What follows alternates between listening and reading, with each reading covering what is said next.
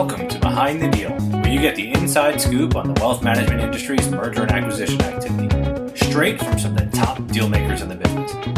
In episode 5, we're doing a deep dive on the key findings from Echelon's new Q2 deal report with my colleague, Echelon's Carolyn Armitage. Welcome to Behind the Deal, episode 5. This is technically the Friends and Family edition. I am delighted delighted to have one of my favorite people, Carolyn Armitage, a colleague and managing director at Echelon Partners, join me today so we can do a deep dive into the just released Echelon Q2 RIA M&A deal report. There's so much to get into here and so much for us to discuss in more detail. Uh, so, Carolyn, thank you very much for jumping on and doing, I wouldn't quite call it an emergency podcast here, uh, but for doing a spot podcast so we can go deeper on some of the key findings. Pleasure to have you.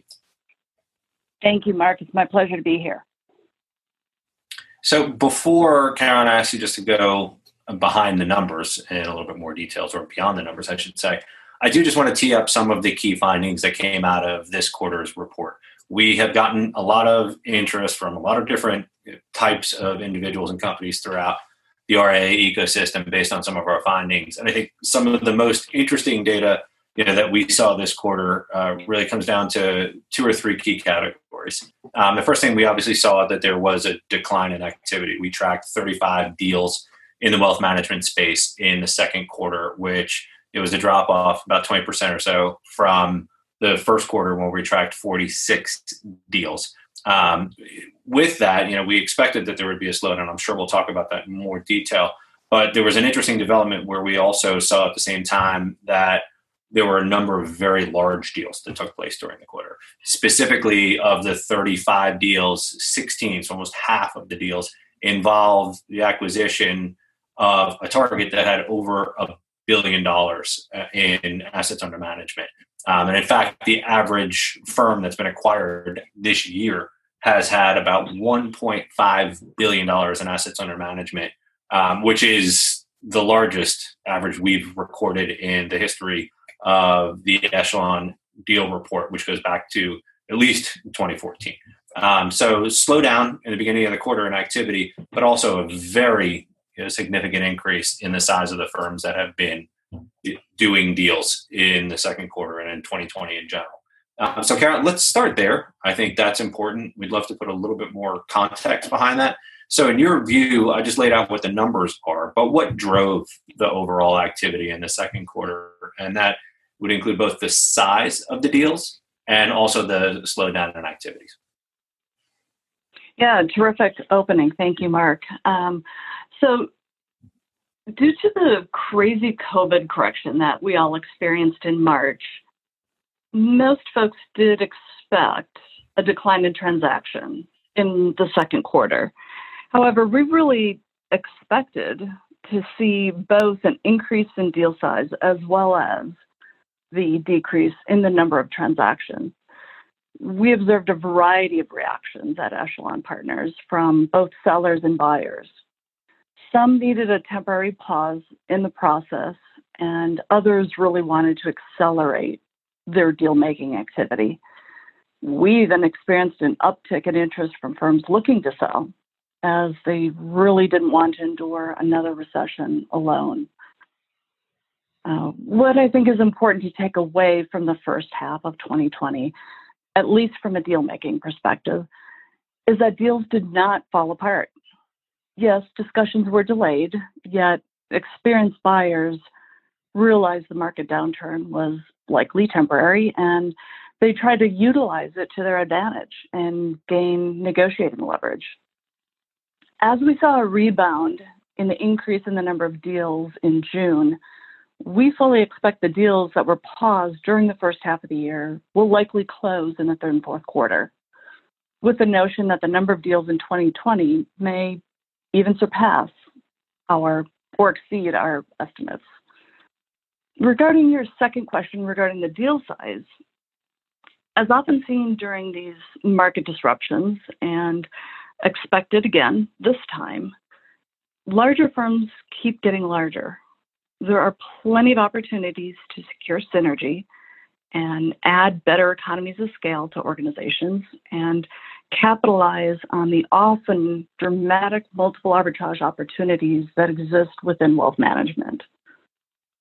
Larger firms with dedicated leadership, corporate development, and onboarding teams are continuing their consolidation efforts.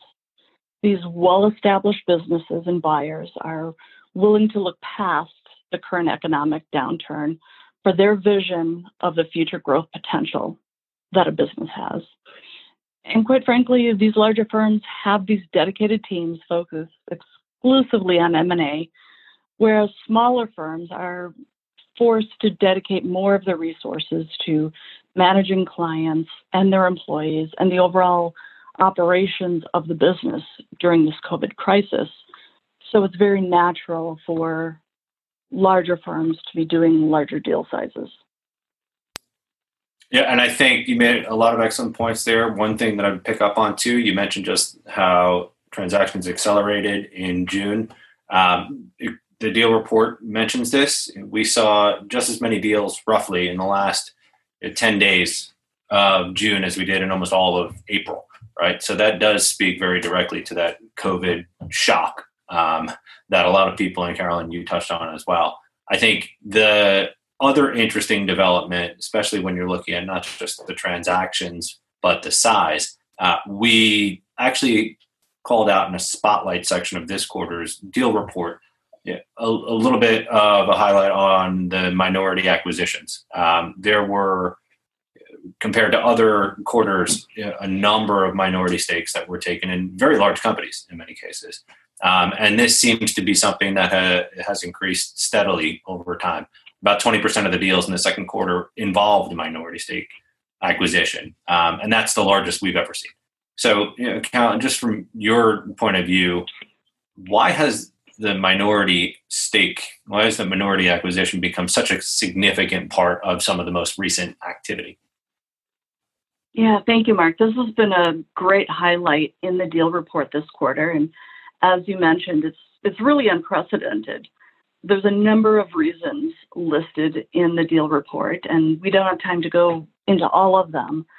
So I'll touch on two of the issues that we hear quite often from folks that reach out to us. Our industry in the financial services sector is relatively young compared to other industries. And predominantly firms are still owned by the original entrepreneur founder of the business. What that means is it's very emotionally difficult to make the decision to sell your firm, which often has a name on the door, right? So, additionally, wealth management comes with terrific financial and intrinsic rewards where it can be very challenging for these entrepreneur founders to imagine doing anything else with their life or what I like to call their 2.0. So, when you sell a minority interest in your firm, it's a terrific way to be able to try on what that 2.0 might look like. You're not committing so much to your retirement, yet you do commit to work with somebody else, a new group of people who have their own ideas for improvement and the energy and enthusiasm to implement them. So I think that's one of the driving forces. Um, another one is uh, where many firms who aren't ready, where the owners aren't ready to retire, are seeking partners to help them grow beyond the valley of doom, as we call it. This is where a firm starts to be crushed by all the weight of its own success in business development and is in need of resources to either hire the top talent and build out a better, more sustainable infrastructure, or they can partner with a firm who already has those teams and those established systems. So it's important for our listeners to remember that while this year has been fraught with rampant unemployment throughout the country, the wealth management industry actually has a talent shortage, especially in the C suite. Thus, we've seen an uptick in firms desiring to overhaul their compensation packages, including their incentives they offer their employees, and offer for the first time equity sharing to be able to attract and retain the best and brightest superstars our industry has to offer. So, for the sake of time, I'll stop right there. Um, yet, I encourage our listeners to read through the deal report with the number of other reasons why minority interest can be very beneficial for entrepreneurs. Yeah, I think you touched on two of the most important drivers that were included in the deal report. We had a total of nine, um, and we'll make sure that obviously it, we'll, we'll get the deal report to everybody who's listening to this podcast. But you know, this movement toward minority acquisition is definitely something that has you know, jumped off of the spreadsheet when we were doing some of the analysis here. Uh, throughout the first half of the year, there were 13 minority stakes that were acquired, you know, compared to just four in the first half of 2019. Um, so, you know, again, 20% of the transactions we saw in the second quarter, but really growing at a very significant clip, and notably at a time that transaction volume was down.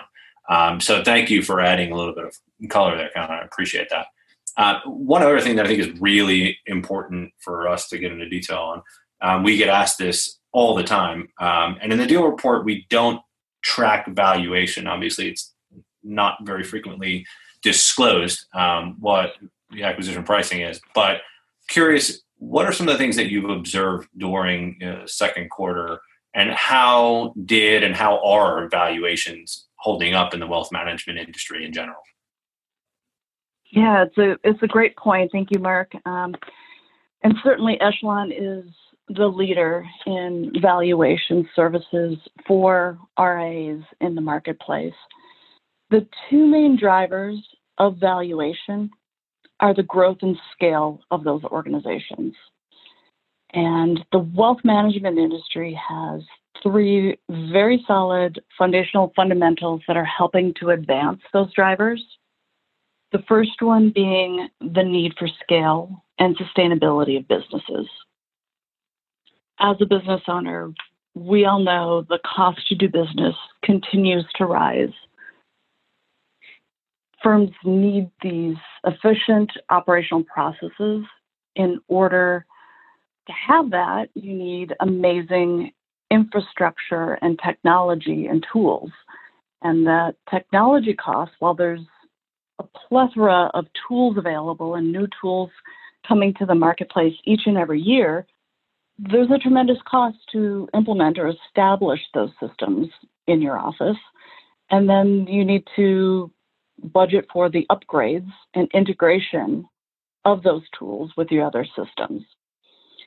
And then once, as you're implementing those, of course, you've got to make sure they're secure and safeguarded against any cyber attacks.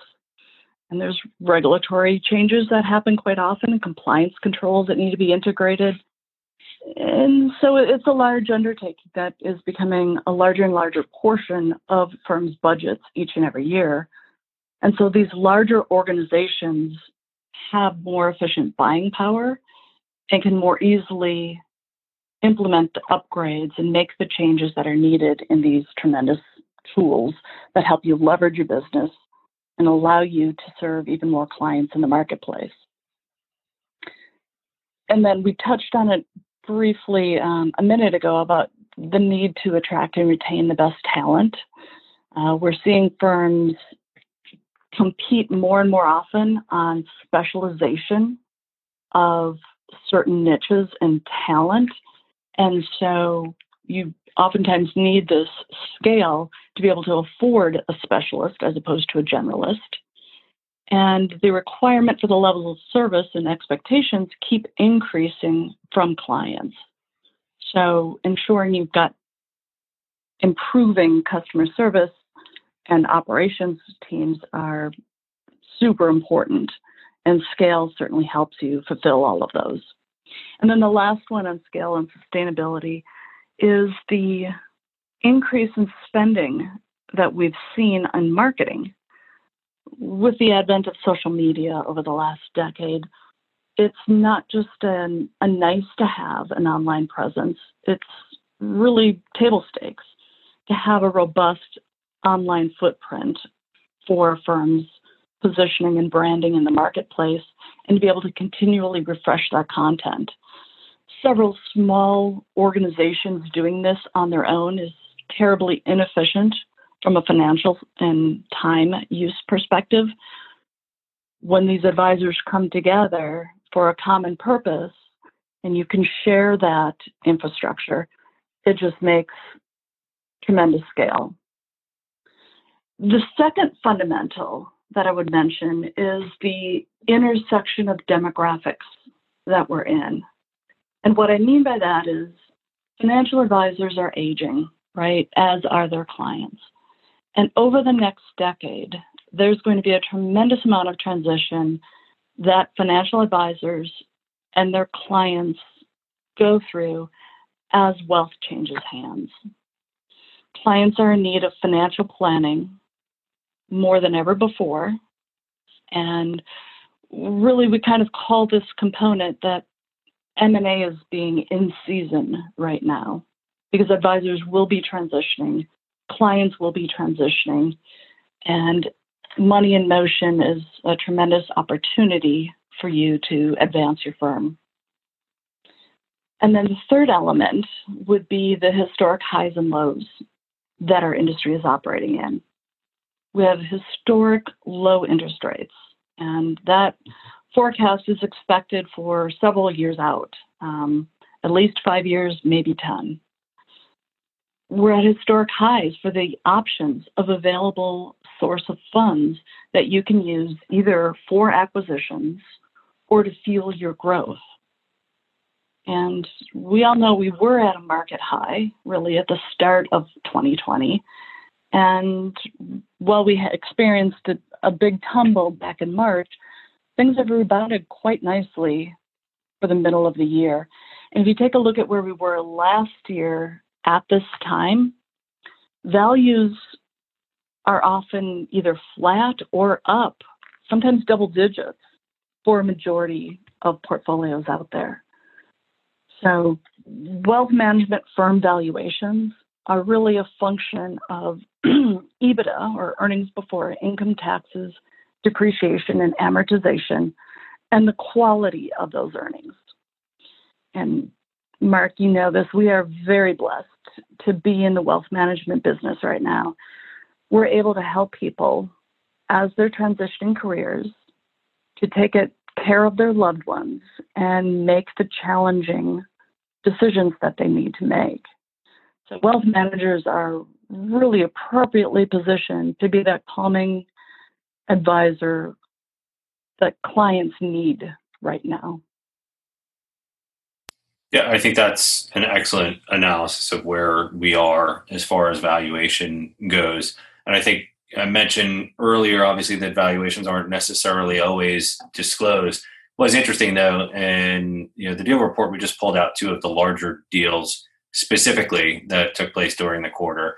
Um, and we had a, a, glimpse really through Empower and their acquisition of Personal Capital. Uh, Personal Capital, which manages about 12 billion in assets under management, the deal values them up to about a billion dollars.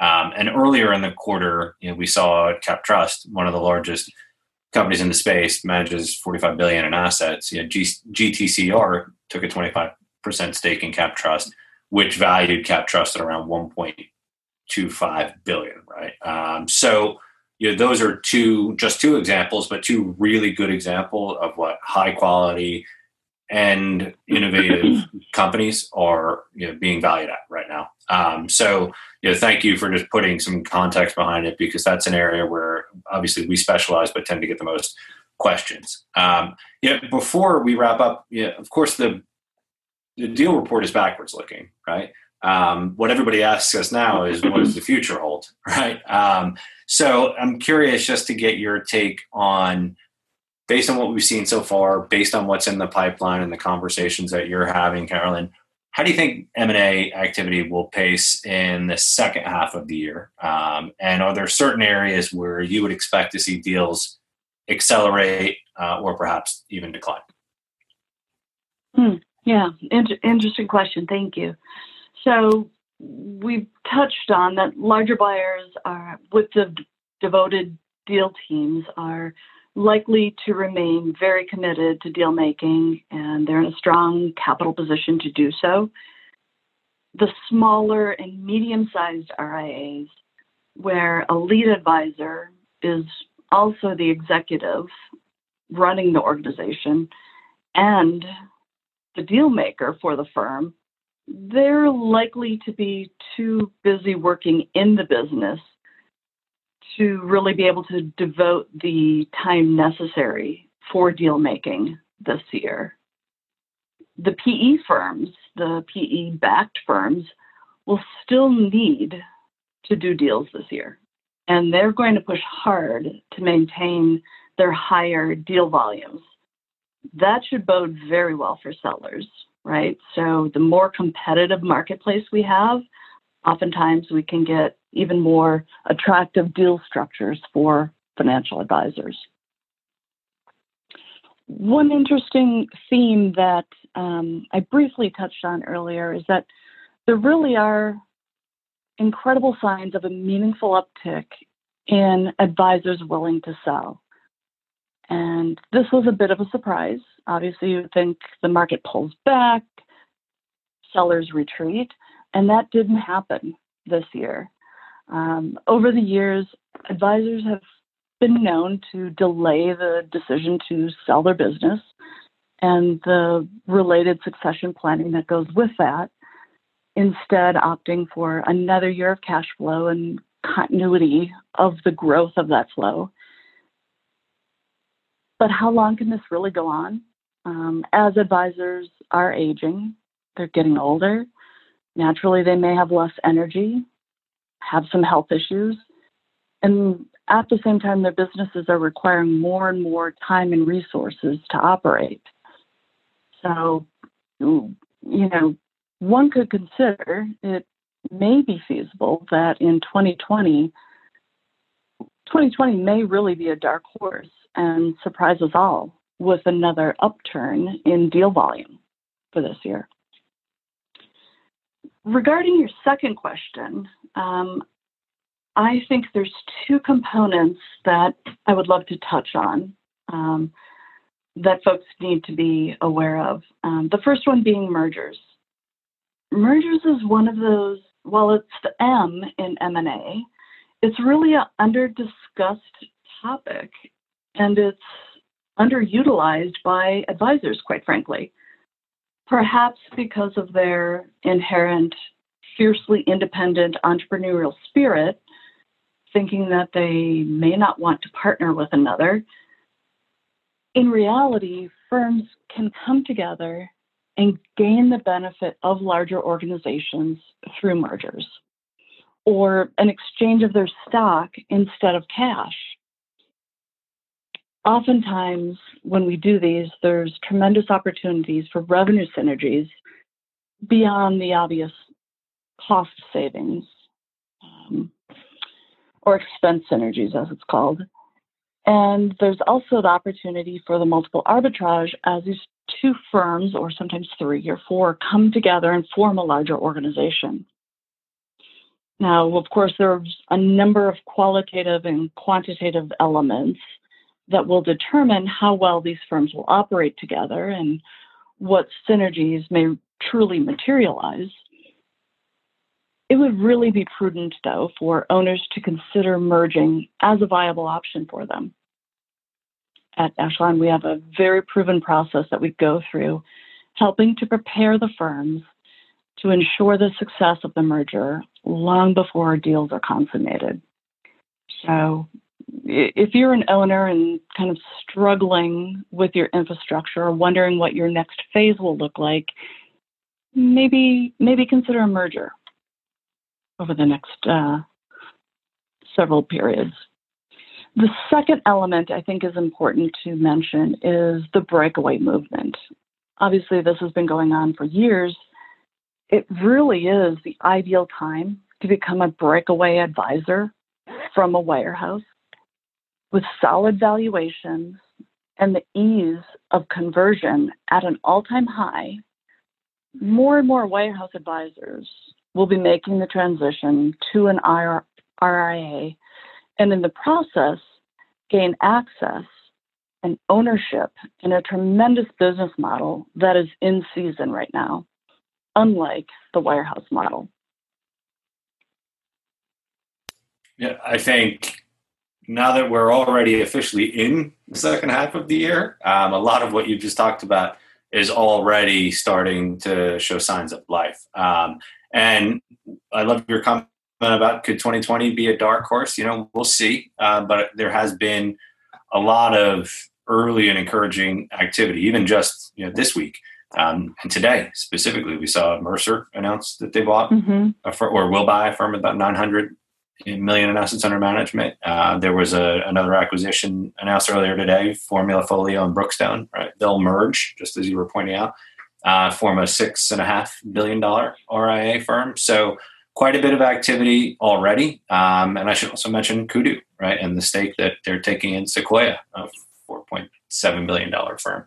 Um, so just about everything that you've touched on, we've already seen in the first, you know, let's call it six or seven days of the second half of 2020 already. So, you know, thank you for offering a, a little bit of a glimpse in, into the future and for putting some color uh, behind the numbers that we have here in the deal report. We'll have to have you back in Q3 at the end of uh, Q2, uh, the Q3 to, to do a wrap up and a review, of course. Whenever we do forecasts and you know, mid-year outlooks. Nobody ever wants to look backwards, right? But um, we'll we'll come back and, and, and grade your predictions in uh, you know, late September, early October. How does that sound? Fair enough. Absolutely. uh, well, Carolyn, thank you so much for taking a little bit of time out. Like I said, to add some color, go beyond the numbers, right, that are in the deal report, um, and offer really your perspective and your direct experience working with a lot of these types of firms that are evaluating merger, acquisition, breakaway, succession opportunities right now.